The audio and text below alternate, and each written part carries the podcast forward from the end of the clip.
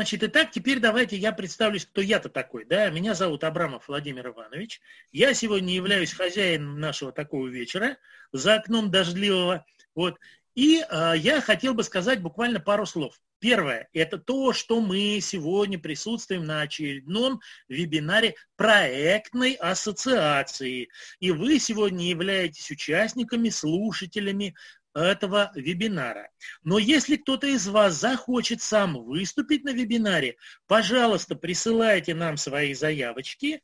Мы с удовольствием с вами пообщаемся, договоримся, когда, по какой теме, и вы тоже сможете рассказать о своем опыте всем, кто придет на наш вебинары.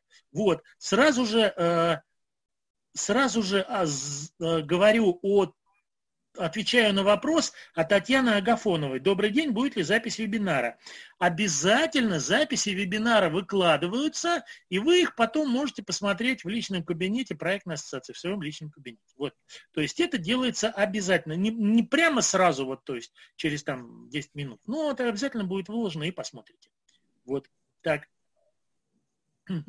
Итак, коллеги, а, поскольку с правилами я вас немножечко ознакомил, да, слышно, видно нам хорошо, теперь давайте перейду к самому главному, к самому приятному. Представлю вам нашу сегодняшнюю гостью. Наверняка из вас кто-то видел ее уже у нас э, на проектных пятницах и, возможно, даже сидел на том круглом столе, который вела наша гостья. Это Татьяна Тимина. Значит, а, хочу несколько слов сказать о Татьяне, потому что знаю ее лично. Ну, а когда человека лично знаешь, его легко представлять. Первое и самое главное, да, вот а, я сейчас скажу, а вы потом поймете, почему я это скажу. Но хочу сказать я это сейчас. Татьяна по первому образованию доктор. И значит, для того, чтобы что-то сделать, она должна сначала понимать, ну, вот как врач, ну, вот пришел человек, говорит, там у меня болит, и так далее. От чего его лечить? Надо сначала диагноз поставить. Вот это за, прошу вас запомнить, потому что ее сегодняшнее выступление будет как раз о том, как сделать что-то новое, а именно при помощи опыта своего, при помощи очень интересных инструментов провести так называемую трансформацию, но не просто реорганизацию компании, да, а трансформацию организационной культуры. Ну, во-первых, послушайте, что такое культура, да? организационная культура, а во-вторых, посмотрите, как это можно сделать. Второе, о чем мне хотелось бы сказать. А, Татьяна является, а, ну, слышали, наверное, все такое хорошее слово MBA, да, но она, MBA, стала не у нас в Москве, не в России, а она стала MBA в Англии. Ну, и я думаю, что многие из вас, наверное, знают, что это две большие разницы, как говорят в Одессе. MBA у нас в России и MBA, например, в Англии там, или в Соединенных Штатах Америки. Да? Ну и третье, а, мы с Татьяной познакомились и очень хорошо поработали вместе в одной из компаний э, фармацевтических, которая называется «Штада». Кто из вас сейчас в аптеке-то ходит, тот наверняка знает, что это одна из крупнейших компаний, очень серьезно относится и к своей продукции, и к нашему с вами здоровью. Вот там как раз э, в штаде мы с Татьяной познакомились, потому что вели один проект. Мы с одной стороны, Татьяна с другой стороны. Вот. Ну, Татьяна, я э, передаю вам наших э, участников, Э, пожалуйста, нас с вами уже почти 50 человек. Э, коллеги, я замолкаю и слушаем теперь нашу сегодняшнюю гостью. Татьяна, пожалуйста. Добрый вечер, уважаемые коллеги. Итак, э, с чего хотелось бы начать? Владимир Иванович, ну, во-первых, спасибо большое за столь теплое представление. И рада всех вас видеть, пусть дистанционно, но, собственно, в нашу современную, в наших современных реалиях, наверное, это единственный способ как-то со всеми находиться в тесном контакте. То, о чем я сегодня буду говорить, это границы, которые, которые основаны на собственной практике. По нескольким причинам. Ну, первое, э, если говорить о трансформации организационной культуры в плане создания аналитической культуры, то на плечи гигантов не очень получается опереться. То есть, несмотря на то, что это такой мой очень близкий а, профессиональный интерес, я нашла за все время, ну, скажем так, пару книг из современных, в которых действительно какие-то ценные советы на эту тему есть. Обязательно с вами поделюсь названиями этих книг. тем, чтобы вы тоже могли в случае необходимости тем же, чем делятся гиганты, тоже воспользоваться. Ну, а второе, как говорил Исаак Сирин, мысль, не подкрепленная деятельностью, залог стыда, а не хотелось бы, а мысль о деятельности – колесница спасения. Поэтому предпочитаю говорить только о том, что делала, знаю, пробовала сама. А почему сегодня хотелось, а, почему сегодня важно как раз а, обсудить эту тему? А, ну, и что, о чем мы сегодня вообще поговорим? Давайте, да, по поводу того, что, почему важна тему, чуть через пару минут обсудим. Ну, во-первых, почему, чем, ну, даже не сколько почему я, а чем может быть вам интересен мой опыт. Дальше э, посмотрим про современные стратегии и тренды. И учтем то, что происходит сейчас вот в эпоху ковида. Многие из вас, причем несмотря на то, что я работаю э, в наиболее, наверное, благоприятной сейчас отрасли, это фармация, тем не менее, мы тоже, э, э, скажем так, вынуждены проводить оперативные изменения и создавать совершенно новые бизнес-процессы. Поэтому вот об этих реалиях тоже поговорим.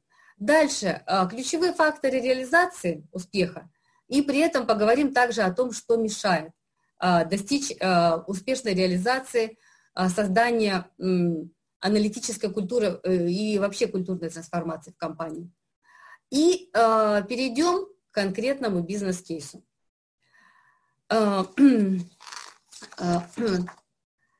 Значит, если говорить, чем может быть вам интересен мой конкретный опыт? А, ну, э, первый самый мой проект, когда я вообще э, исходно, я начинала в фармацевтической компании работать с позиции медицинского представителя а потом уже дорос, э, развилась до уровня руководителя отделения отдела повышения эффективности. А, так вот, самый первый опыт был, когда я только пришла в эффективность, это был опыт интеграции ресурсов. А, надо отдать должное компании штада, она уже давно в виде стратегической своей линии, это, собственно, опубликовано в открытых источниках, так вот, в виде стратегической линии она заложила как развитие, как стратегию развития merchant acquisition, то есть слияние и поглощение. Понимаю уже тогда, что это один из ключевых способов сохранять конкурентность на, на рынке. Так вот, э, при первом слиянии, которое как раз мне тогда досталось, а, э, повезло, ну и досталось и повезло участвовать членом быть интеграционного комитета, мне была поручена задача организовать объединение ресурсов. И в том числе к этим ресурсам относились и объединение Salesforce, поэтому там тоже необходимо было учесть культурные различия и их, безусловно, преодолеть и подумать, как их объединить. Так вот, самый мой первый кейс потом лег э, в процедуру, которую компания потом использовала на протяжении остальных э, слияний и объединений. А, то есть мне тогда, конечно, это было приятно, потому что ну, то есть, только что пришел, что называется, из полей, и вот сразу же первый кейс был успешный. А дальше, а, достаточно серьезно мы изменили а, в компании, развили, внедрили интерес именно к инновациям путем создания международного комитета. Это тоже был один из а, таких этапов в плане трансформации культуры. И, кстати, сегодня обязательно поговорю, э, расскажу с вами о разном опыте, потому что довелось работать и в западных компаниях, или в европейских, и в российской, и в восточной. Так вот, э, в чем же разница а, при внедрении культурной трансформации в этих компаниях? Ну, дальше, соответственно, были успешные проекты, которые были на уровне штаб-квартиры, отмечены как успешные – и даже был проект, который был отмечен потом уже и на уровне России, как один из лучших. А на уровне России имеется в виду это на фармацевтическом рынке. Вот, поэтому если у вас какие-то, э, исходя вот из этого моего опыта, вам, наверное, сейчас более понятно, какие вопросы э, можно мне задавать, чтобы получить, ну, достаточно, скажем, такой убедительный ответ. Да, что еще важно, э, проекты были сложные по тем классификациям, которые мы разработали совместно с Вадимом Богдановым и с Владимиром Ивановичем. И э, везде, собственно, затрагивались так или иначе необходимость изменения культуры. Причем сложность часто измерялась не только деньгами, ну там, например, 2 миллиона там, евро, а тем, что в проект были вовлечены 50 стейкхолдеров из разных совершенно подразделений. То есть вот это было, наверное, самое сложное в проекте. А, потому что я прекрасно понимаю, что двумя миллионами евро, я думаю, что многих из вас вообще не удивишь. Итак, а, что еще хотела сказать? Хотела э, сказать о том, что сегодня э, буду говорить не только об успехах, как э, озвучила в самом начале, но и не успехах. Потому что, ну, не люблю, честно сказать, success story. Чаще всего их повторить не получается, потому что замалчиваются неуспехи. А мне бы хотелось с вами поделиться именно опытом, который будет вам полезен лично. Ну и э, если говорить о современных трендах, то сейчас, в эпоху ковида, к сожалению или к счастью, ну вот таковы реалии, а, необходимо всем достаточно оперативно перестраивать культуру в своих компаниях в плане digital трансформации и аналитической трансформации, и аналитику, а, скажем так, закладывать в основу конкурентного преимущества. То есть а, согласна полностью с тем, э, что тот, кто это сделает лучше сейчас, ну, по сути, и выиграет вот сегодняшнюю ситуацию. А, так. Итак, коллеги, почему, э, почему скажем, так важна изменение, ну, так важно изменение культуры? Об этом я впервые, впервые задумалась, когда участвовала как раз вот в интеграционных комитетах, потому что многие вещи просто не шли, хотя технологически все было решено. А второе, почему я задумалась о том, что вообще необходимо проводить во время проектов культурные изменения, изменения или изменение культуры компании, потому что очень давно слышу вот такие слова. Ну, уверена, что все вы их тоже прекрасно знаете, и никоим образом не говорю о том, что техника нам не нужна, но тем не менее слов вот этих много уже давно. И machine learning, и машинное обучение, и искусственный интеллект, э, э, и э, data-driven culture. Причем, что характерно, коллеги, все эти слова, они родились вот не вчера, не сегодня. Ну, например, data-driven, точную дату я вам не скажу, но точно скажу, что это на рубеже 20-21 веков. Кстати, знаете, меня в свое время заинтересовало плане data-driven. А оно, вообще само понятие было рождено программистами, потому что исходно они как раз создали код и программный продукт, где эм, результаты работы зависели от исходных данных. То есть это было в буквальном смысле data-driven. А, и, кстати, если говорить о machine learning и artificial э, intelligence, то есть искусственный интеллект, предпосылки для всего этого были заложены вообще в конце 18-го, начале 19 века, когда был э, создан регрессионный анализ разработан, когда были разработаны корреляции Пирсоном, когда Стьюден в свое время, э, ну, в один из первых, наверное, Э, использовал статистику для а, некого бизнес-результата в компании Guinness. Ему, кстати, поэтому и пришлось а, себя студентом назвать, потому что компания Guinness не хотела никоим образом поручить себя тем, что она использует статистику. Ну, как-то это не очень э, комфортно казалось. Так вот, коллеги, все это существует давно. Что-то больше ста лет, что-то уже больше 20 лет. Казалось бы, вот внедри ты это все, и прибудет тебе счастье. И все будет здорово и великолепно. Не идет, к сожалению. Миф тот, который э, IT придет и все сделает само, не работает. Это первая причина. Потому что почему, сдел... э, ну, почему во-первых, не работает? Э, с моей точки зрения, есть две причины. Первое, все-таки бизнес IT имеет несколько, ну, разные ценности. Редко я видела IT-директоров, которые действительно мыслили в первую очередь интересами бизнеса в ущерб себя. Но вот тут вот действительно есть такое противоречие у IT-бизнеса. IT надо создать продукт, который будет жестко, ну, скажем так, раз создал и дальше только поддерживаешь, а бизнесу нужны э, постоянные изменения. Поэтому вот здесь вот есть некий конфликт интересов. Ну и плюс ко всему, вот э, все эти машин-ленинги э, и искусственный интеллект, это все здорово, но, к сожалению, они не работают чисто механически, без глубокого понимания бизнеса. Поэтому вот первый миф, который, да, э, мешает э, внедрению как раз э, и аналитической культуры диджитал-трансформации, это целиком перекладывание ответственности на внедрение, за внедрение на IT. Второе. А, часто почему, опять же, возникает неуспех? Бизнес к этому тоже не готов. Несмотря на то, что сейчас, да, вот эта эпоха, что либо ты, что называется, начинай из аналитики создавать конкурентное преимущество, либо ты просто проиграешь, и вплоть до того, что компания просто перестанет существовать. Бизнес все равно тоже привык мыслить, знаете, таким понятием чуйка. Ну, или каким-то, вот мы раньше это делали, у нас это все прекрасно получалось, все было здорово, великолепно, зачем что-то менять. Это первое. И второе, есть такое, а, кстати, можете, коллеги, поставить плюсики, кто знает, что такое хиппо? Хиппо, как расшифровывается?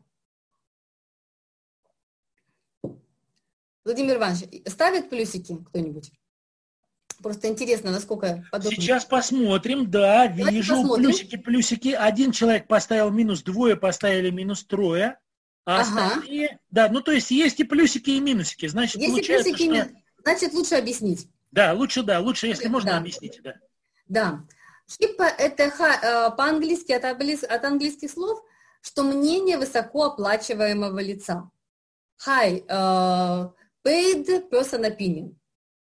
Э, то есть э, вы уверенно все сталкивались с таким явлением, когда ты приходишь, например, к генеральному директору или к руководству с какими-то выкладками, с какими-то предложениями, а он говорит, нет, вот надо делать так. Да, да, да, анализ, все это здорово, нет, но надо делать так. То есть это а, второе, почему не внедряется, да, так успешно, и почему не создается а, ну, то есть э, не, не, не внедряется аналитическая культура, и почему не создается из этого конкурентное преимущество, это вот неготовность бизнеса. Ну и, кстати, есть еще, э, знаете, коллеги, интересно, по-моему, это теория, э, ну, не буду сейчас автора, чтобы случайно не исказить его имя, но есть такое понятие, если можно перефразировать так, это исходно при относились с женской логикой, но э, по факту тут э, не женская логика, тут просто любому человеку. Э, если из А следует Б, и Б неприятно, значит, надо доказать, что А неправильно. Поэтому, собственно, да, часто, э, часто мы слышим, что да, какой бы анализ ни был сделан, все неправильно, потому что мы думаем иначе. То есть это второе, что мешает внедрению быстрому и качественному вот этой самой аналитической культуры – кстати, а без аналитической культуры все вот эти дистанционные коммуникации, дистанционные бизнес-процессы и вот эта вот дигитальная, диджитальная трансформация, они просто не пойдут. Третье, почему эта аналитическая культура не внедряется. На своем опыте убедилась, что аналитики к этому тоже не готовы. То есть чаще всего аналитиком э, у нас э, называется человек, который хорошо знает, опять же, вот какую-то вот из этих техник, может знать Excel, может знать статистику или математику, может программировать на питоне, но при этом он не видит бизнес. И э, он э, просто вот находится в рамках своих табличек. То есть в Excel все сошлось, Excel все стерпит, поэтому вот я так посчитал, все так вот получилось, такой прогноз составил, э, бизнес его не понял, но тем не менее аналитик по-своему счастлив и где-то рад. И вот исходя из того, что у нас получается да, в компании, как бы лебедь, рак и щука, IT, бизнес и еще аналитики, которые, казалось бы, должны воедино складывать эту самую культуру, чаще всего и э, внедрение, изменение культуры в плане внедрения именно аналитической культуры не идет. То есть техника, к сожалению, нам, конечно, поможет, но проблему эту не решит. И э, что же тогда надо делать? Коллеги, ну, надеюсь, удалось вас э, убедить, да я уверена, что многие на собственном опыте с этим сталкивались, что культуру все-таки менять надо. а, особенно сейчас, когда процессы-то, я думаю, что практически все меняются. Но надо-то надо. А что такое культура? И вот здесь я бы попросила вас как раз высказать свои мнения. Что такое культура с вашей точки зрения? А мы попробуем потом это сконсолидировать, ну и, соответственно, а, где-то я, может быть, что-то дополню к своим исходным слайдам с тем, чтобы использовать и ваши ответы тоже. Итак, итак, э, пожалуйста, коллеги, значит, попробуйте сейчас своими словами, да, ну то есть, как вы понимаете, определить, да. что такое культура. То есть, о чем мы будем говорить, о чем наши гости будут говорить э, в основной своей части презентации. Сейчас вы сами понимаете, да, это была подводка, да. Вот. А что такое культура? Чтобы нам понимать, вы это понимаете каким-то образом, мы это понимаем каким то образом. Сейчас попробуем прийти к какому-то общему знаменателю. Поэтому, mm-hmm. если можно, напишите, пожалуйста, в чате, да. Я думаю, что вряд ли будут там какие-то длинные определения. Наверняка определения будут, ну, там одна, ну, от силы две строчки, да. Угу. Значит, на всякий случай, пока вы пишете, да, я, э, значит, хочу прочитать, что написала э, Марина Иллистратова. Э, сначала необходимо описать бизнес-процесс как есть, потом как должно быть, сравнить, а потом уже понять аналитика, а потом уже понять, а аналитика верно снимается, может быть, автоматизировать пока еще нечего. Ну, я надеюсь, что сейчас Татьяна попробует прокомментировать ваш ответ. Да. Ну да, Лен, знаете, безусловно, эм, безусловно, описать надо, тут абсолютно никто не спорит. Э, а просто э, чаще всего вот это все правильно описать, надо очень всесторонне понимать бизнес. А вот здесь как раз, эм, и видите, э, а здесь как раз вот и необходимо, чтобы бизнес и IT, и аналитики, они все работали в связке а не, скажем так, не было вот этого конфликта интересов. Ну и плюс ко всему, а, тут видите, а, даже если это описывается, даже если это описывается, ну, например, можно внедрить вот этот machine learning, но описать формально. Вот должен быть так, сегодня процесс такой, дальше надо, чтобы по итогам а, проекта, скажем, система выдавала прогнозы, заложить туда какие-то алгоритмы, но если бизнес не будет понимать, что за этим э, стоит, за этими прогнозами, то он просто их принимать не будет. То есть вот э, здесь техническими способами одними не решишь. Они нужны, техника нужна, но только после того, как вот есть э, некая такая связка между, повторюсь, IT, бизнесом и анализом, аналитиками. И вот что для этого сделать, да, поговорим об этом чуть позже. Я, ну, вот, я... А, э, я прокомментировал или что-то еще надо дополнить? Ну, я думаю, что да. Если надо, то нам... Просто а, удовлетворена ли Марина, скажем так, моим комментарием?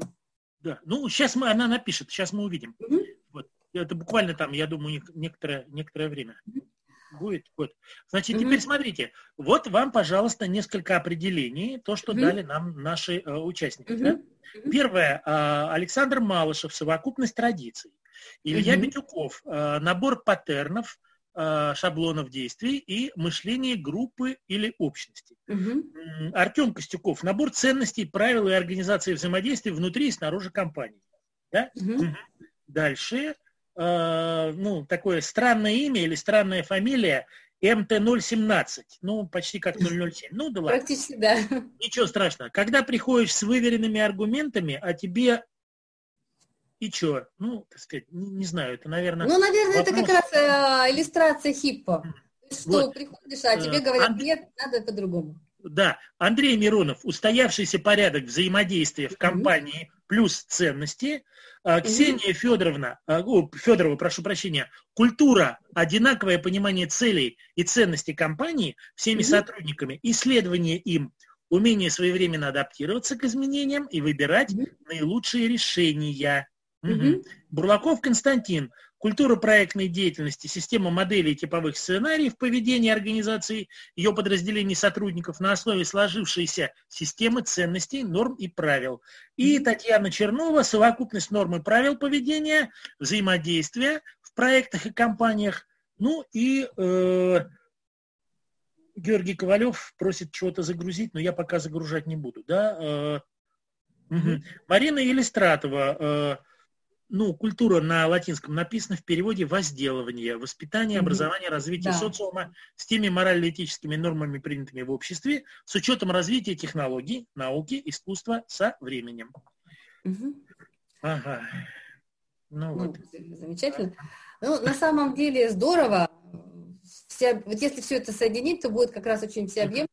Мне, кстати, очень близка, mm-hmm. близка та э, версия, которую Марина Иллюстратова дала, потому что действительно это возделывание, да, это вот та среда, на которой вообще что-то может происходить в плане изменений вообще.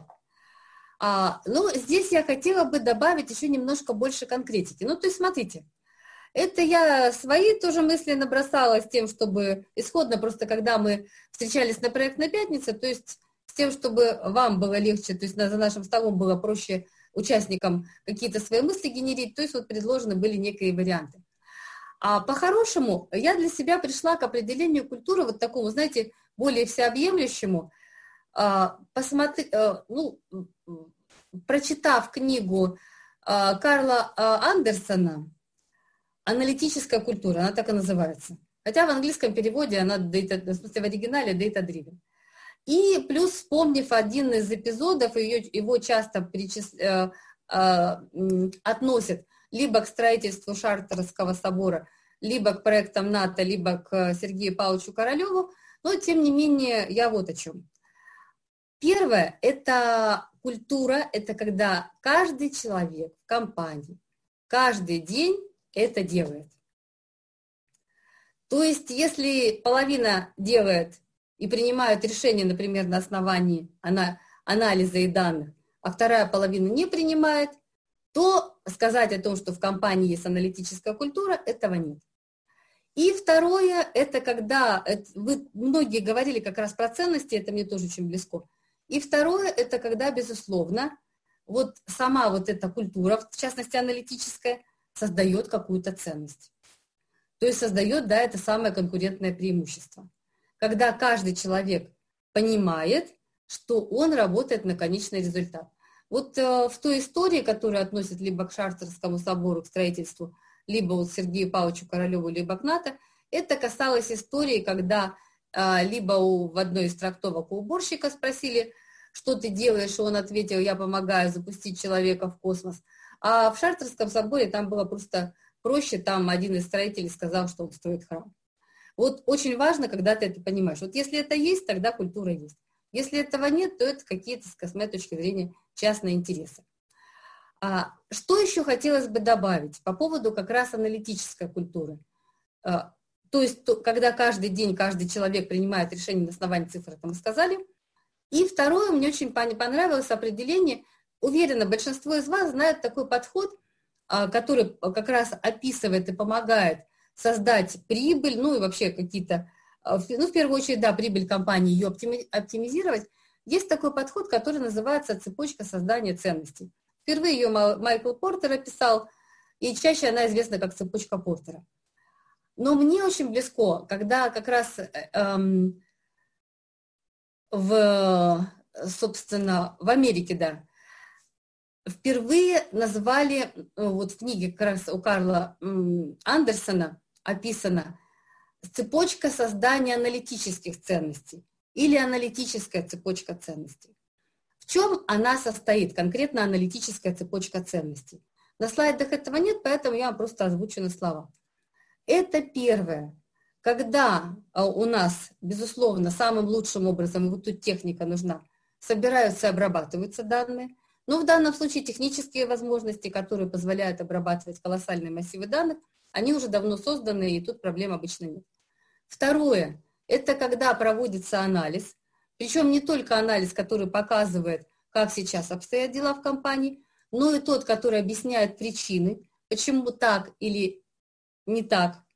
И когда, а, когда создаются а, какие-то рекомендации, которые помогают принять решение о дальнейших шагах развития компании. То есть что надо делать для того, чтобы из пункта А прийти в пункт Б. Это второй элемент. То есть первое – это правильная обработка данных с использованием как раз современных технологий. Второе – это проведение анализов, анализа не только эм, описательного, но и а, пред, ну, сейчас модно называть предписывающим, но на самом деле, с моей точки зрения, это просто некие предсказательные рекомендации. Третье, когда эти результаты принимаются. И четвертое, когда они закладываются в основу конкретных решений, и эти решения выполняются. Вот только когда четвертое, когда вот четвертый элемент имеет место быть, только тогда можно говорить о действительно такой, э, э, ну скажем так, о реальной аналитической культуре в компании. С моей точки зрения, это, ну, у нас в лучшем случае присутствует на данный момент такого рода культура в двух-трех компаниях. Это Яндекс, Mail.ru, ну и, может быть, Сбертех. Ну и с, нашей, с моей точки зрения, наша компания очень активно идет как раз тоже к тому, что, и многие уже примеры есть, а, к тому, чтобы, да, вот эти, а, то есть а, все наши рекомендации наработки, они ложились в конкретные шаги, в конкрет... и реализовывались, подкреплялись конкретными действиями и приносили потом компании прибыль. А, вот, поэтому, если вот говорить об аналитической культуре, то получается, э, давайте срезюмируем, потому что э, на слайдах, поскольку этого нет. То есть первое, когда каждый человек в компании это делает каждый день.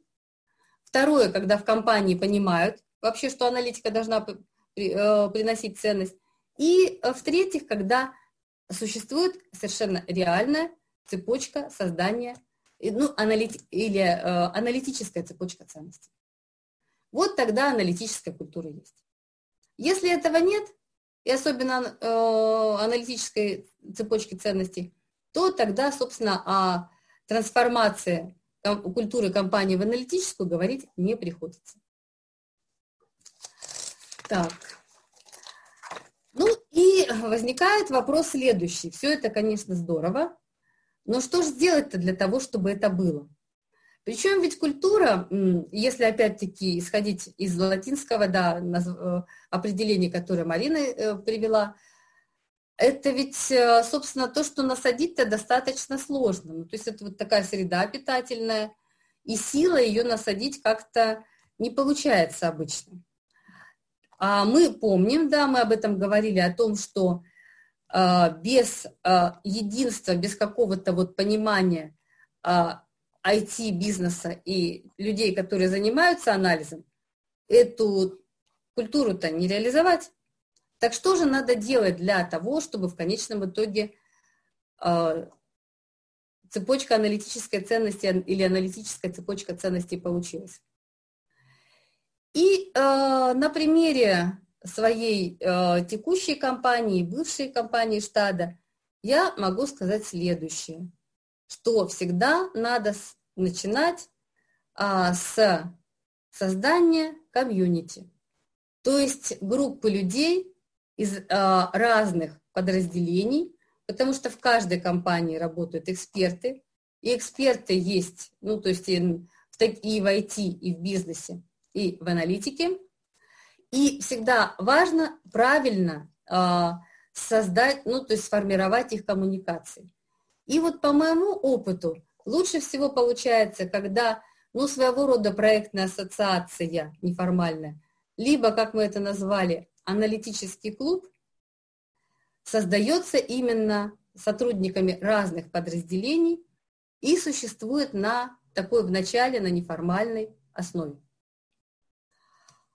Итак, да, вот 16 месяцев назад мы как раз этот самый клуб и создали. Причем Сейчас, созда... одну минуточку, Татьяна, да? можно я перебью да. буквально, да? Один вопросик задают, а, Андрей Миронов. А есть ли примеры зарубежных компаний, имеющих офисы в России и подходящих вот под, под эти требования, о которых вы сказали? Вы наши компании привели, а что-нибудь из зарубежного, такие, чтобы они были?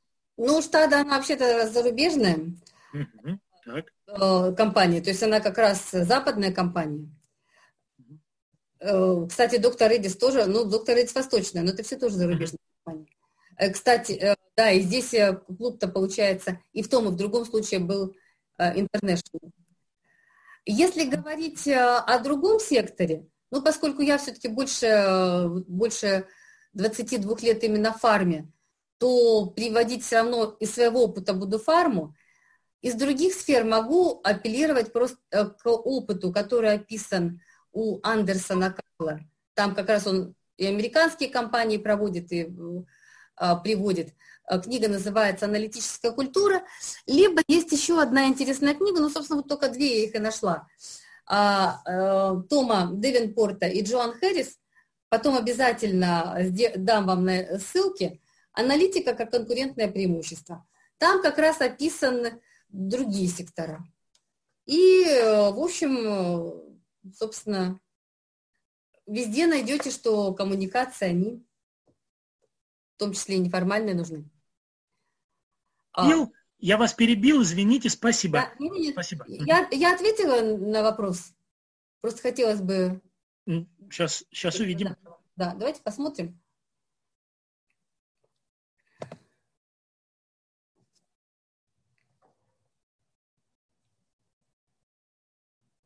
Не пишет пока ничего Андрей Миронов. Да, ну будем считать тогда, Андрей, да, что ответила.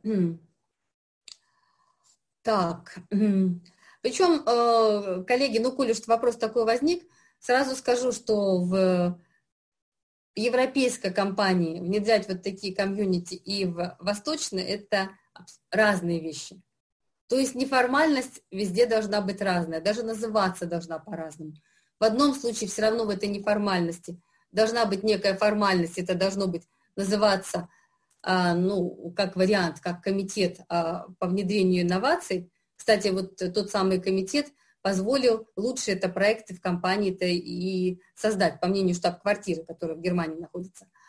А в другом случае это надо начинать очень неформально, с низов.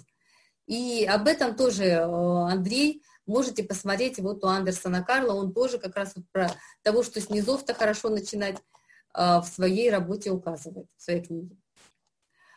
Ну, это наиболее, знаете, практичные такие рекомендации. Итак, возвращаясь к аналитическому клубу. То есть, да, ну, на самом деле начался он даже не с 12 человек, начался он с 5 человек, которые просто стали пытаться помогать друг другу решать свои проблемы. Тогда мы находились на самом начальном этапе аналитической цепочки ценностей, то есть у нас были проблемы, э, в том числе и технические, даже с обработкой и сбором данных. То есть не говоря уже о производстве какого-то анализа. И затем э, вот это наше желание помочь друг другу и принести компании пользу, потому что это, это у нас было, позволило как-то так незаметно клубу превратиться в 12 э, человек. Причем тогда это даже не клуб называлось, это называлось кружок. Что же получилось потом, финально?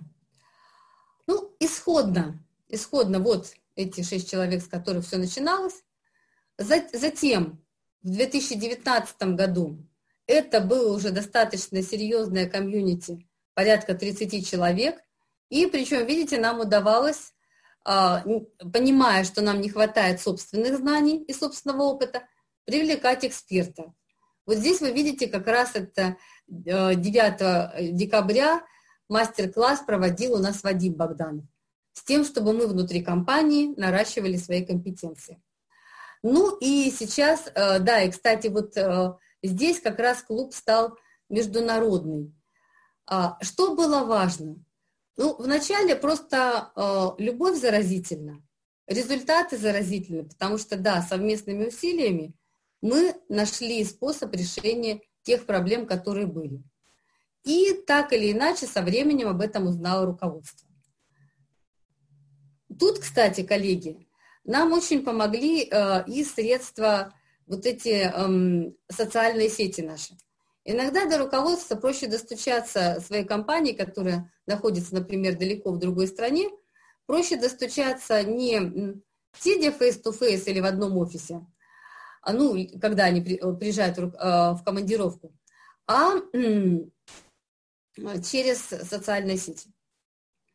И вот здесь как раз э, разные выступления, разные публикации позволили убедить руководство компании в том, что да, эта идея интересна, и ее как минимум следует поддержать.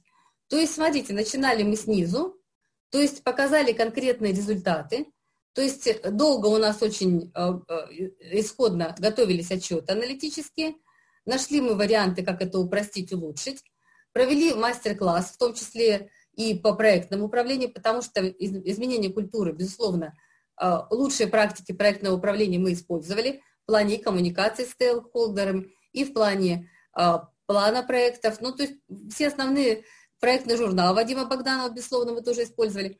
Дальше заинтересовали наше высокое руководство. И э, затем, что получилось? В компании стала прививаться любовь к аналитике. В компании раньше, если аналитику не любили, и говорили, ну, подумаешь, там какие-то цифры, э, стоит ли на них обращать внимание, да еще и цифры, в общем, неправильные.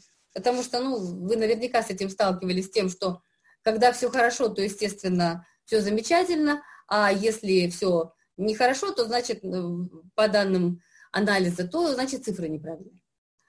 А, то есть вот здесь начали доверять, начали использовать уже рекомендации для принятия конкретных решений и для принятия э, корректирующих действий. И что самое важное, что и высокое руководство стало воспринимать, и, и не только высокое руководство, но и в фарме клуб стал восприниматься со, э, э, со стороны других компаний как нечто интересное и как эм, то эм, общество, куда хотелось бы войти, где хотелось бы поучаствовать.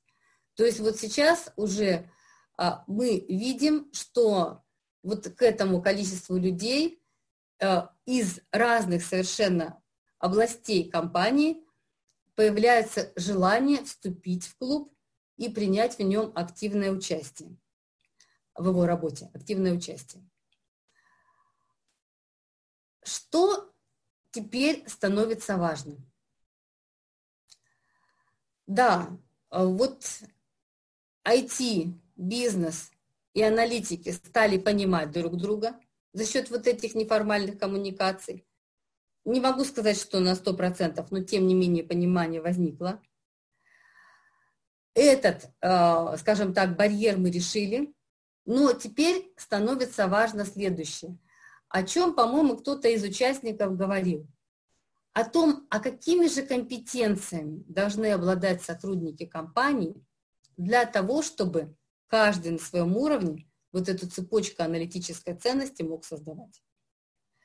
И здесь мы тоже силами клуба и силами экспертов других неформальных профессиональных компаниях, ну, плюс ко всему это опять-таки относится к сфере моих интересов, начали создавать профиль компетенций.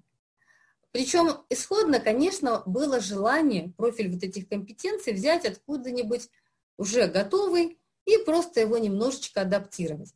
Но опять же, с чем мы столкнулись? Почему я, собственно, наверное, так много говорила по поводу того, что IT вообще технологии сами по себе все не сделают? Потому что, как правило, и компетенции аналитиков почему-то, если описываются, то описываются в первую очередь с технической стороны.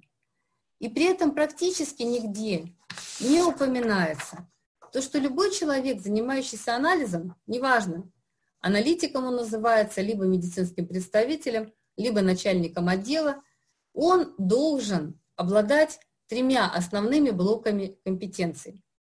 Первое, с точки зрения знаний, или как это мы называем, голова, он должен понимать бизнес, причем понимать бизнес не просто, а в плане того, какие основные факторы влияют на бизнес – и тут, кстати, тоже очень интересно, здесь как раз Вадиму хочу отдельное спасибо сказать, потому что впервые этот опыт мы с ним сделали еще в штаде, когда при внедрении проектного офиса впервые для того, чтобы ранжировать проекты, выделили основные драйверы бизнеса.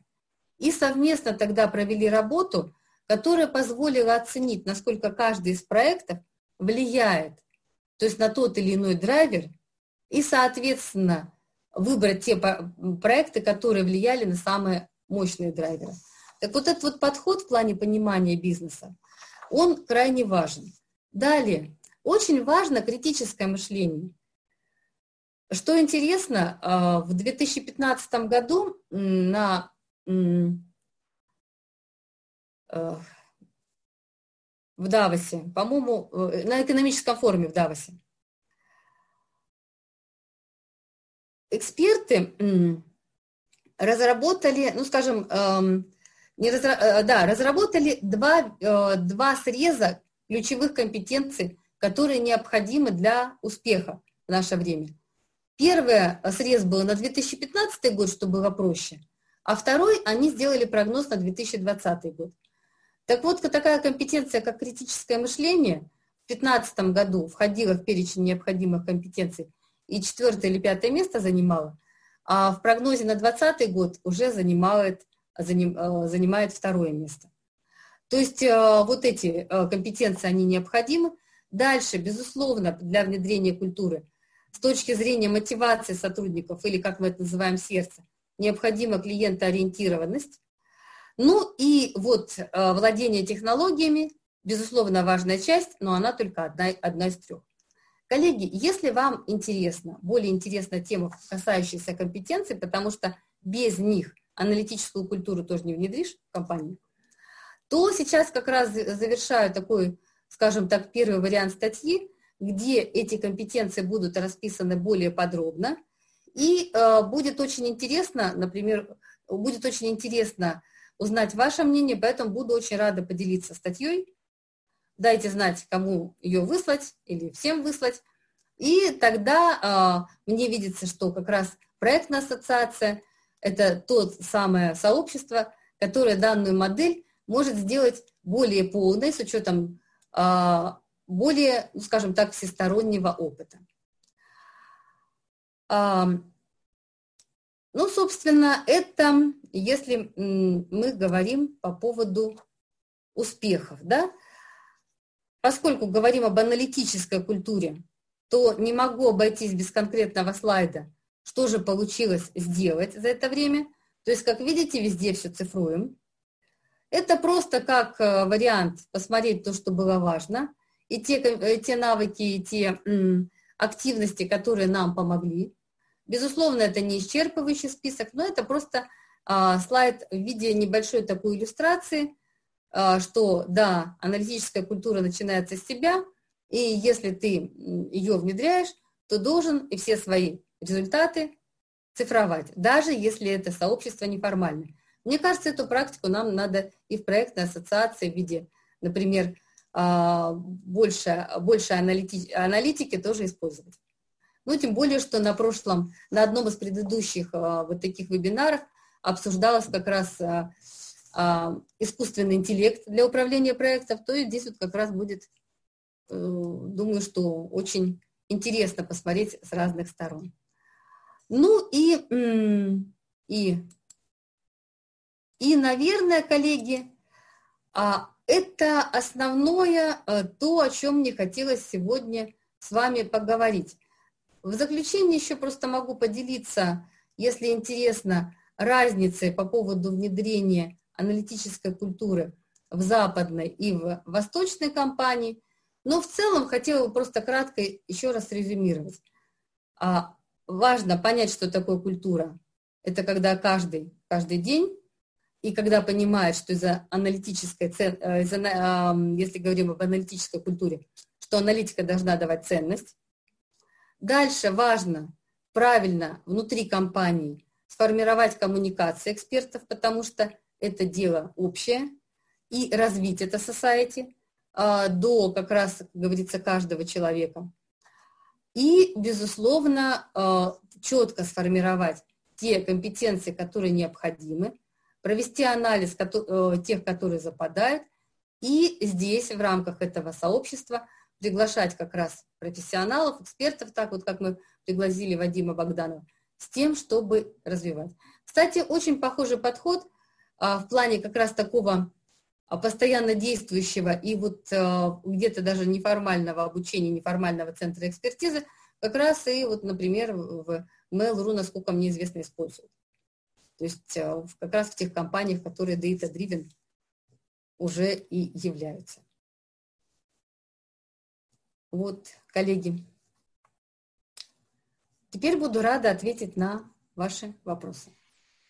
Итак, э, спасибо большое э, Татьяне. Э, Татьяна, есть парочка вопросов. Ну, во-первых, есть, вы посмотрите потом в чате, есть люди, которые хотят, чтобы выслали статью, а, то, что вы предлагали в, в самом последнем, да? в самое последнее время, да. И посмотрите, пожалуйста, да, какие были вопросы. Значит, как появилась инициатива изменения культуры изначально? Mm-hmm. Это, как я понимаю, именно вот по вашему опыту, я думаю, Андрей. Да. Ангельчев. А, вы знаете, все очень просто. А, исходно я тоже ведь думала, что IT придет и все сделает. А, и во время слияния, например, тоже казалось, ну, мы же сейчас такую чудесную схему разработали объединения ресурсов. Сейчас объединим, но подумаешь, у нас э, в компании одна CRM, там другая, ну, собственно, все очень просто придет, э, придут э, сотрудники из другой компании и прекрасно освоят нашу. Оказалось, они почему-то не хотели ее осваивать. И получилось, что пока мы не придумали, как их заинтересовать и как, в общем, как вообще, э, скажем, из двух разных компаний какой-то вот единый менталитет создать, не получалось. Угу, а, спасибо. Теперь смотрите, да. вопрос был от э, Анны Колесниковой. Да. Э, в каких областях деятельности компании э, начинали собирать аналитику?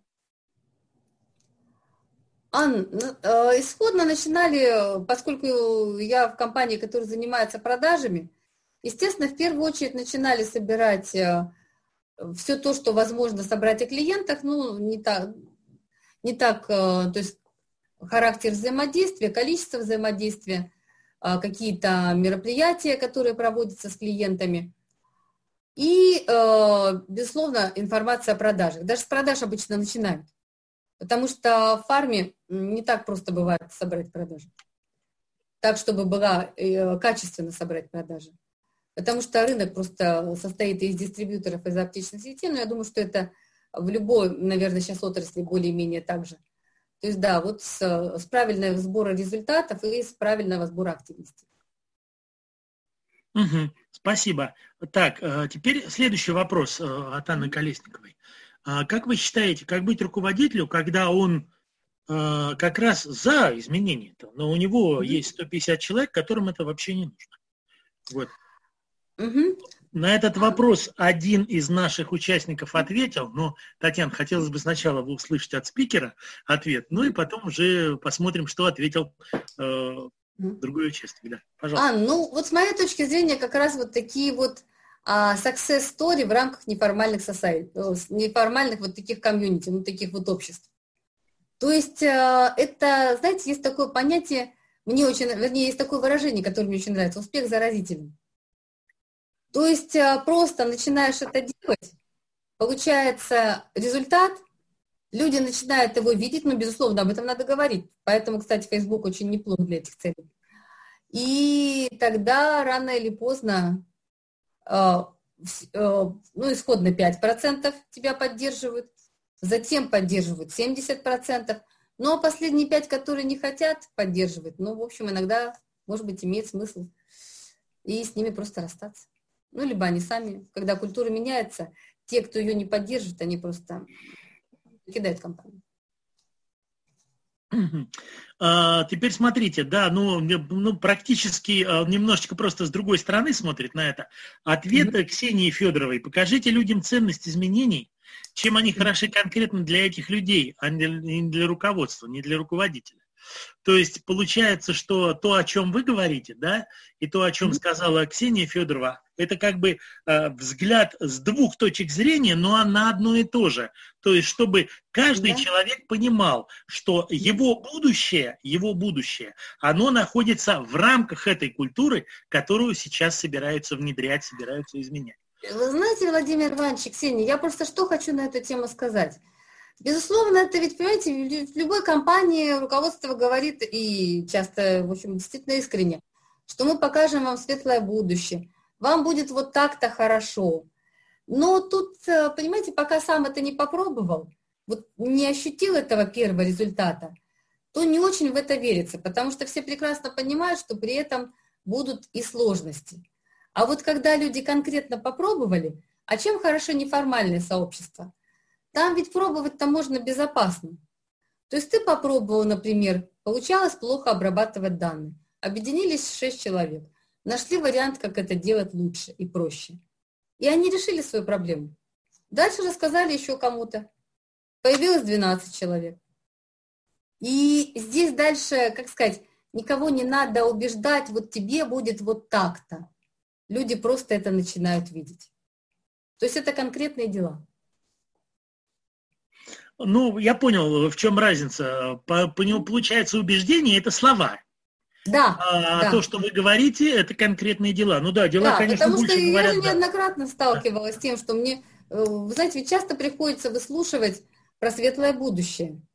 Но иногда в него не очень верится. Да, да. Так, э, дальше. Э, Азамат Галимов, смотрели ли в сторону э, лен методологии PDCA как вариант развития и трансформации как культуры, так и процессов? Да, конечно, конечно. Просто я скорее, знаете, исхожу вот из чего, что культура это все-таки базис. Но, безусловно, то есть, скажем так, насадить правильный процесс на неправильную культуру не получается. Но то, что их надо параллелить, конечно, конечно. Почему, вот, собственно, и э, сейчас мы четко убеждены, что надо компетенции это вот эти вот формировать. И более того, знаете, вот руководство со стороны HR как раз и поставило нам уже задачу, вернее, обратилась с просьбой, чтобы активность клуба ложилась в рамки стратегии. Ну, то есть, вот видите, стало более такой, больше поддержки со стороны, наверное, стратегических процессов. Безусловно, это надо делать. Но без вот, наверное, культуры как-то плохо получается. А, Еще вопрос от Анны Колесниковой. Какую роль принимали HR и корпоративный университет в данных трансформациях? И сотрудники каких подразделений проявили mm-hmm. больше всего активности? Э, Сотруд... Э, значит, смотрите, ну, безусловно, те, кто занимается непосредственно анализом, то есть это наш отдел повышения эффективности, это отдел, который занимается исследованием рынка, финансисты. Дальше очень активно, как раз после того, как мы дали попробовать, очень активно стали сотрудники отделов продаж. Причем начиная как с уровня среднего менеджмента, так и с уровня руководителей подразделений. То есть вот успех заразительный. Э, наш э, отдел развития стратегического и логистика. Mm. А какую роль принимали HR и корпоративный университет в трансформации? Подскажете? А вы знаете, здесь как раз получилось это, поскольку изменение было снизу, то HR э, просто отметил, что это э, наше конкурентное преимущество, но, правда, у нас э, новый HR-директор.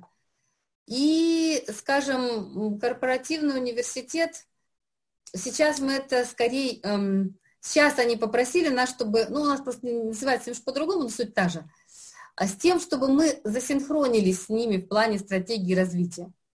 То есть э, наш успех стал убедителен и захотелось его разделить. Это здорово. Ну да, это, в общем-то, обо многом говорит. То есть получается, что э, HR не сразу увидели, что это хорошо. Да. Э, и только когда они увидели, что это не просто хорошо, а очень хорошо, и mm что, в общем-то, их помощь уже, может быть, даже и не нужна, потому что всех сагитировали. Ну, Большую часть да, уже людей ну... сагитировали. Тогда они только подкорректировали, как я понимаю, ваше, ваше начинание тем, чтобы вы обязательно умещались в стратегию вашей компании. Ну, в вот. какой-то степени можно, ну, не совсем, Владимир Иванович. Безусловно, я, мы прекрасно понимаем, что мы же, как сказать, одна компания, нельзя быть лебедем, раком и щукой. Но, тем не менее, да, то есть это было скорее покажи, да, покажи, как это, дай попробовать и тогда со временем всем понравится. Угу, угу. Как, а, в, хоти... как в любом, это, как знаете, как в любом проекте, когда вот новый, да, продукт приносишь, защищать, надо убедить, надо продать. Ну да, ну да. Ну и потом многие люди всегда осторожничают в самом начале. Потому Конечно, что ну, 5%. Не, не хочется есть, лезть в какой-то проект, который да? потом придет к неуспеху. Хочется наоборот да. э, лишний раз сказать, что вот я и, и в этом успешном проекте. Да, да, да, да. Это тоже есть, это тоже есть. Ну, если же говорят, у победы много родителей, поражений. Да. Да, совершенно верно. Значит, э, хотели ли э, люди каких-либо дополнительных поощрений за вклад? А, что было реализовано из поощрений для участников клуба? Угу. Вы знаете, пока получилось э, вот это поощрение в плане обучения. То есть народ настолько изголодался, и вот, например, мастер-класс, который удалось пригласить экспертов, именно тех, которые на российском рынке известны. И вот такие мастер-классы, как с участием Алексея Колоколова, эксперта визуализации данных, в области визуализации данных, Вадима Богданова, вот это было очень значимо. Потом некая стандартизация нашей работы э, с, э, с тем, чтобы сам, самый нудный отчет казал, ну, можно было рассмотреть со стороны некого исследования. То есть это скорее плюс ко всему решение таких рутинных задач. То есть у людей получилось больше времени за счет того, что освободилось время от, от рутинных задач. Дальше, с учетом того, что э, удалось э, поучиться у экспертов. Ну и в дальнейшем планируем а, проводить регулярно конкурс на лучшие аналитические работы. Угу. Значит, э, коллеги... Потом я... точно награждать будем на уровне э, руководства. Но, понимаете, я не сторонник того, чтобы сразу переходить к каким-то материальным поощрениям, потому что заразительная это любовь, то есть люди должны это любить. Угу. Ну да, то есть поощрением, собственно, является само то, что ты да. принимаешь не просто участие, угу. а ты одним из первых начал это делать, угу. и уже за остальные все потянулись за тобой. Вот. Ну и ты Значит, получил решение своих вопросов, да, своих. Да, да, да, да, да. Ну, это, это, наверное, а, наверное, самое большое поощрение, угу. что ты зашел, угу. с вопросом, а вышел оттуда с ответом. Ответом, и за это да. ты уже говоришь большое спасибо. Угу. Да. А, значит, э, коллеги, на всякий случай я говорю о том, что я сейчас читаю вопросы, которые поступают.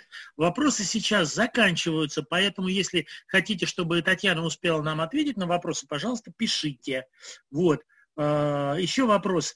А, я правильно вас услышала, что без аналитики, реализованной технически, изменять культуру сложно? Или наоборот? Ну, скорее наоборот. Просто, видите, решить вопросы современной аналитики без э, техники тоже не получится.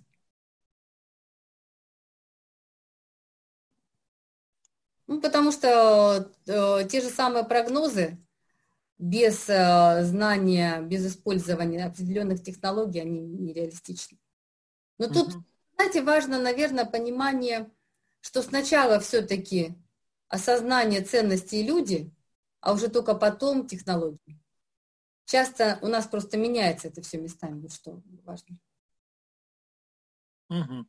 А, Андрей а, Ангелчев а, спрашивает. В книжках про изменения пишут про необходимость измерения успеха определенными критериями. А какими угу. критериями вы пользовались для оценки успеха трансформации? Ну, как я уже озвучивала, что первое, это ну, самый основной критерий когда наши рекомендации реализуются в жизни. И когда по итогам а, мы видим изменения, достижения ключевых показателей. Может быть, Андрей имел в виду, какие были это ключевые показатели в работе? А, то есть, ну, условно говоря, а, перед тем, как а, начинать это большое серьезное дело, да, mm-hmm. вы, наверное, ну, в целях ставили себе, что хорошо бы было, например, чтобы вот это было увеличено, вот это вообще просто появилось у нас, у нас сейчас этого пока нет. Вот mm-hmm. это, наоборот, хотелось бы уменьшить хотя бы наполовину. То есть такого да, плана ну, смотрите, если, были в самом Да, если, если говорить, ну, безусловно, наша основная задача с тем, чтобы у компании выросли продажи и выросла прибыль. Именно поэтому, собственно, стали создавать модели, которые в этом плане помогают правильнее аллоцировать ресурсы и получать лучший return on investment. Ну, здесь мы, скажем так, в начале пути. А, потому что для начала нам вообще было важно приучить людей принимать решения на основании данных и, да, э, на основании данных и на основании анализа. То есть это был скорее такой вот первый уровень, чтобы они начали этому верить и начали это использовать. То есть изменение поведения. Дальше, безусловно, э, деньги. От, или э, подробнее надо сказать. Угу. Потому что здесь конкретно вот есть, смотрите, а, ну, количество внедренных отчетов, это нам, в общем, не слишком интересно. То есть а, финально, финально деньги. Угу. Еще вот один вопросик. Смотрите, mm-hmm. если говорим о продажах, работали как-то с представителями на местах, в аптеках, в магазинах и тому подобное? Имеете в виду в рамках э, клуба или в рамках трансформации? Или в принципе? Я так понял, что в рамках трансформации. В рамках трансформации э, с медицинскими, ну, с сотрудниками, которые непосредственно совершают визиты, безусловно, работали. А другое дело, что они пока в меньшем э, количестве в клубе. Ну и вообще, потому что, ну, как сказать, тут начинать все-таки надо со среднего менеджмента. То есть региональных менеджеров. Потому что... вот уточнен вопрос, да, заменили ли изменения работы продавцов? Вот, ну, после, после трансформации, то есть что Изменилось. получилось? Ой, ну, вот прошу прощения, да, извините, ну, а, да. неправильно написал, не заменили, а заметили ли изменения работы в, в продажах а. у продавцов, да, заметили да, ли? Да, да, да. Но особенно сейчас, видите, сейчас же нам приходится вообще, что называется, с колес создавать, создавать культуру дистанционных коммуникаций. То есть вообще все старые процессы, к сожалению, приходится занимать, заменять новыми. И вот здесь мы видим, что вот эта своевременная аналитика очень четко позволяет людям быстро, на, на каждодневной основе делать корректирующие действия и в плане коммуникации, в плане количества коммуникаций. И мы видим, что вот это вот такой регулярный мониторинг – и а, рекомендации бизнесу и выявление причин, почему мы не достигли тех или иных целей, они помогают очень быстро вот этим вот сотрудникам полевым скорректировать свои действия. Я ответила на ваш вопрос? Ну да, вот еще просит Анна рассказать, стало ли больше работы онлайн. А на вопрос ответили, да, спасибо. Угу. Да, конечно, сейчас, ну, сейчас-то два месяца у нас вообще работа только в онлайне. Ну да, ну да, да, да, да, да. Сейчас получается... Но знаете, коллеги, что интересно, что интересно, как ни странно, на коммуникации, я бы сказала, это где-то даже помогает их наладить. То ли потому, что как-то сейчас относимся, вообще ценим любую коммуникацию, то ли потому, что где-то а, для того, чтобы понять друг друга, приходится осваивать новые инструменты, ну, да, да. Да, и э, вот, э, Татьяна, и, я хотел тоже, значит, вопросик задать один. Скажите, пожалуйста, mm-hmm. вот э, когда вы поняли, что э, первый раз, э, ну, то есть вы же, ну, я понимаю, да, что вы брались за вот такого плана трансформацию, да, когда-то впервые. И вот когда вы поняли вот в этот первый раз, что оно вот э, сейчас э, получилось. Ну, может быть, не в том виде, в каком вы планировали первый раз, но вот когда вы почувствовали, что это получилось, что было а, вот для вас показателем, да, вот это получилось? Может вот быть, приведете меня... какой-то пример? Да, конечно, конечно. Ну, один уже приводила, когда тот кейс, который был разработан, был потом внедрен и использован в виде процессов. Угу. То есть это... А второй, это, вернее, вернее, он был первый это как раз, видите, это я в своем регионе, будучи еще региональным менеджером, и как раз вот там вот тесно работая с людьми, которые совершают непосредственные контакты с конечными потребителями, а, вдруг поняла, что надо оценивать работу сотрудников несколько иначе. Ну, то есть это был первый опыт разработки использования подхода Balance Scorecards и создания как раз KPI э, на основе системы Balance Card. И когда а, дальше это было внедрено и вошло в систему а, как раз KPI, которые использовались внутри компании, то есть вот это я считаю таким первым успехом. И там как раз вот четко было понятно, а, что пока человек не почувствует выгоду вот от этого нового, а это как раз изменение культуры, он не будет, по сути, менять свое поведение. Это было ну, достаточно давно, лет 15 назад. Ну, я, я почему и спросил про первый опыт, потому что это уже очень важно, что вот та вот тут почувствовал вот именно это, здесь увидела именно это и поняла, что да, на правильном пути, да, получается. Вот. Ну, все-таки, видите, Владимир Иванович и коллеги, я понимаю, что это, с одной стороны, вроде как э, субтильно, потому что, безусловно, всех интересуют деньги, никто это не, не интересует прибыль. Просто если мы четко понимаем, что вот этот процесс, вот это надо делать, то когда становится а, принятым вот именно каждым сотрудником, то есть когда, например, какие-то KPI, которые раньше вообще них слышать не могли, вдруг с тебя начинают спрашивать, чтобы ты сделал аналитику в этом разрезе, вот это я считаю успех. То есть когда люди, которые исходно сопротивлялись, например, внедрению какого-то инструмента, а потом через какое-то время говорят, а как же? Как же могла быть такая ошибка, ведь у нас есть финансовый модуль. Говорят, так нет, тогда его просто не было. Вот это, я считаю, и есть эта самая трансформация. Когда человек просто не может принимать решения, не подкрепляя цифрами. Вот это и есть успех трансформации. А там уже дальше зависит от того, какой мы сделали анализ. И это уже скорее к таким более специфическими компетенциями. Угу.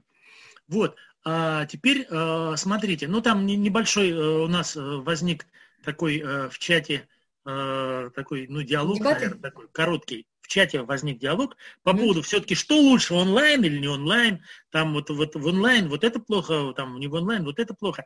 А я хотел, знаете, о чем еще спросить? Mm-hmm. Ну, такой э, вопрос. Скажите, пожалуйста, сейчас сначала только вопрос задам коллегам, которые нас слушают. Коллеги, а, скажите, пожалуйста, тема такая, что называется, прям совсем не избитая, да? А, что-то хотелось еще услышать по этой теме о, трансформа... о трансформации, вот именно связанной именно с э, такими подходами в культуре, да? Что-то хотелось вам еще услышать? Если что-то хотелось, напишите, пожалуйста, чтобы это было уже для нас неким планом на работы на будущее. Если можно, напишите, пожалуйста. Ну, а там идет еще, я так понимаю, э, спор э, по поводу того, что все-таки лучше онлайн или не онлайн. Ну, вы знаете, э, если хотите мое мнение, это я сейчас, да, я скажу, что как всегда смотришь с этой стороны, это очень хорошо. Вдруг попадаешь в какую-то ситуацию и говоришь, эх, ё-моё, был бы сейчас на работе, было бы прекрасно. А вот дома совсем не то. Поэтому, к сожалению, это как все в этом мире. Есть свои плюсы, есть свои минусы. Поэтому надо стараться, на мой взгляд, да, как можно больше пользоваться плюсами и как можно больше нейтрализовать минусы. Это, так сказать, на всякий случай. Вот. Ну, вот еще э, задают вопрос, да, как понять, куда надо трансформировать, да? Вот э, это, как я понимаю, э, вопрос, наверное, один из первых, который должен стоять перед теми людьми, которые начинают эту работу. Угу. Ну, самый, самый... Да. Но тут же все достаточно, опять-таки, просто. Если мы, опять-таки, вспоминаем про первую компетенцию в плане понимания бизнеса, да? То есть есть у нас бизнес-результат у компании. У любой компании он есть. У кого-то это в виде прибыли, у кого-то это в виде продаж, но чаще всего все-таки прибыль. Дальше. Если мы понимаем бизнес, у нас всегда есть факторы, которые влияют на то, что мы достигнем эту цель или не достигнем эту цель. Все просто. А для того, чтобы нейтрализовать те факторы, которые плохо влияют, и те, которые хорошо влияют, нам нужно строить определенные процессы. В том числе, кстати, вот без анализа это не получается понять. А вот мы, соответственно, каждый этот процесс имеет свои KPI. Их дальше надо мониторировать, анализировать. Все становится. А, Татьяна, смотрите. Понятно, я куда вот... двигаться, куда идти. Да, я, знаете, сейчас подумал о чем. Да. Ведь вот на этот вопрос, на этот вопрос, который э, задает нам наш участник один, да, вот, mm-hmm. э, хотелось бы, э, может быть, получить ответ не такой короткий, как вы сейчас сделали, mm-hmm. а может быть, когда как раз вот этот вопрос вынести в одну из будущих презентаций, как Можно. понять, куда нужно, э, куда нужно трансформировать. Угу. А как вы считаете, можно ли э, этому посвятить как раз, ну, во-первых, э, то, э, тот опыт, который был у вас, может быть, даже не в одном угу. месте, а в нескольких местах, угу. да? То есть как там, там вы понимали, куда нужно угу. трансформировать. И если между этими проектами было что-то общее, то есть вы сможете угу. найти что-то, э, ну, как э, сказать, ну, классифицировать, обобщить, mm-hmm. да, это было бы тоже очень хорошо. Почему? Потому что mm-hmm. когда у какого-то направления начинают появляться правила, то есть, когда mm-hmm. ты понимаешь, что, ну, хотя бы есть всего вот, вот два измерения, но они уже есть. И уже mm-hmm. с этими измерениями можно пытаться пробовать, там, допустим, подходить к трансформации впервые, ну и мне, человеку, который там, допустим, этим mm-hmm. пока не занимался. Но уже у меня две мерочки mm-hmm. хотя бы есть. Две. Если э, mm-hmm. это, ну, можно, то можно тогда по- попробовать это сделать, ну, одной из наших следующих тем, связанных с трансформацией. Вы знаете, это можно, но я бы все-таки предложила, знаете, это, безусловно, можно дать какие-то определенные примеры и тех показателей, вот этих вот мерочек. Но мне все-таки более уместно, кажется, дать именно методологию как таковую. uh Это ведь, э, понимаете, в фарме это будут одни факторы влияющие и uh одни ограничения. Ну, например, в ритейле.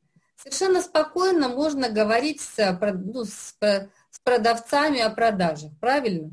И убеждать mm-hmm. купить, например, какой-нибудь сок J7. Это не возбраняется никоим образом. В медицине это будет уже совершенно иначе. Безусловно, там будут какие-то общие моменты. А, но и примеры, конечно, можно дать, но их все равно придется на себя как бы примерять. Угу.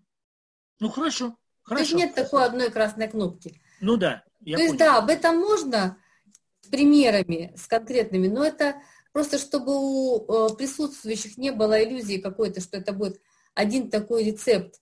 Ну где... понятно, для всех вообще. Да, для всех, да.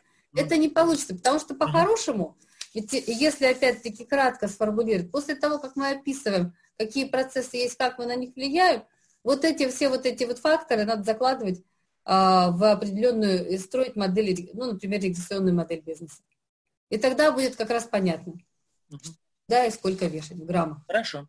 Хорошо, коллеги, ну, я думаю, мы сегодня достаточно намучили Татьяну, э, вот, и э, нашими вопросами, да, и тем, что э, она нам подробненько все рассказала и показала, как у них было. Да, Татьяна, вам огромное спасибо. Я думаю, что э, наши коллеги сейчас э, тоже, наверное, свои маленькие спасибо скажут здесь у нас в чате, да? Угу. Вот. Э, нам уже говорят. И я тогда, э, коллеги, пока вы пишете свои спасибо, я, Татьяна, мое, конечно, спасибо самое большое, сколько бы вам сейчас не писали спасибо э, у нас в чате, да, мое первое и самое большое, да, спасибо, что согласились прийти, спасибо, что выступили и ответили на вопросы. Вот.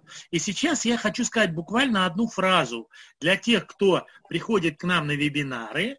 Коллеги, в следующую среду, 27 мая, мы будем с вами слушать здесь Динцеса Данила Юрьевича. Он будет нам рассказывать об экспресс-выводе стартапа на европейский рынок. То есть не оттуда сюда, угу. а отсюда туда. Большое спасибо, спасибо, кое-что было интересно. Да, очень много, много практики, очень интересно. Большое спасибо. Это я читаю то, что написали. Благодарю, благодарю. Ну и я при, присоединяюсь ко всем и говорю, что я благодарю больше всех. Вот. Спасибо. Спасибо. Спасибо. Спасибо большое, коллеги. Спасибо вам огромное за теплые слова и за вопросы, самое главное. Спасибо большое. Вот. Угу. Ну все. Тогда мы с вами прощаемся. До свидания. Всего хорошего. До следующих вебинаров. Татьяна, помаха, помашите нам рукой в запись. Все, отлично. Коллеги, всего хорошего.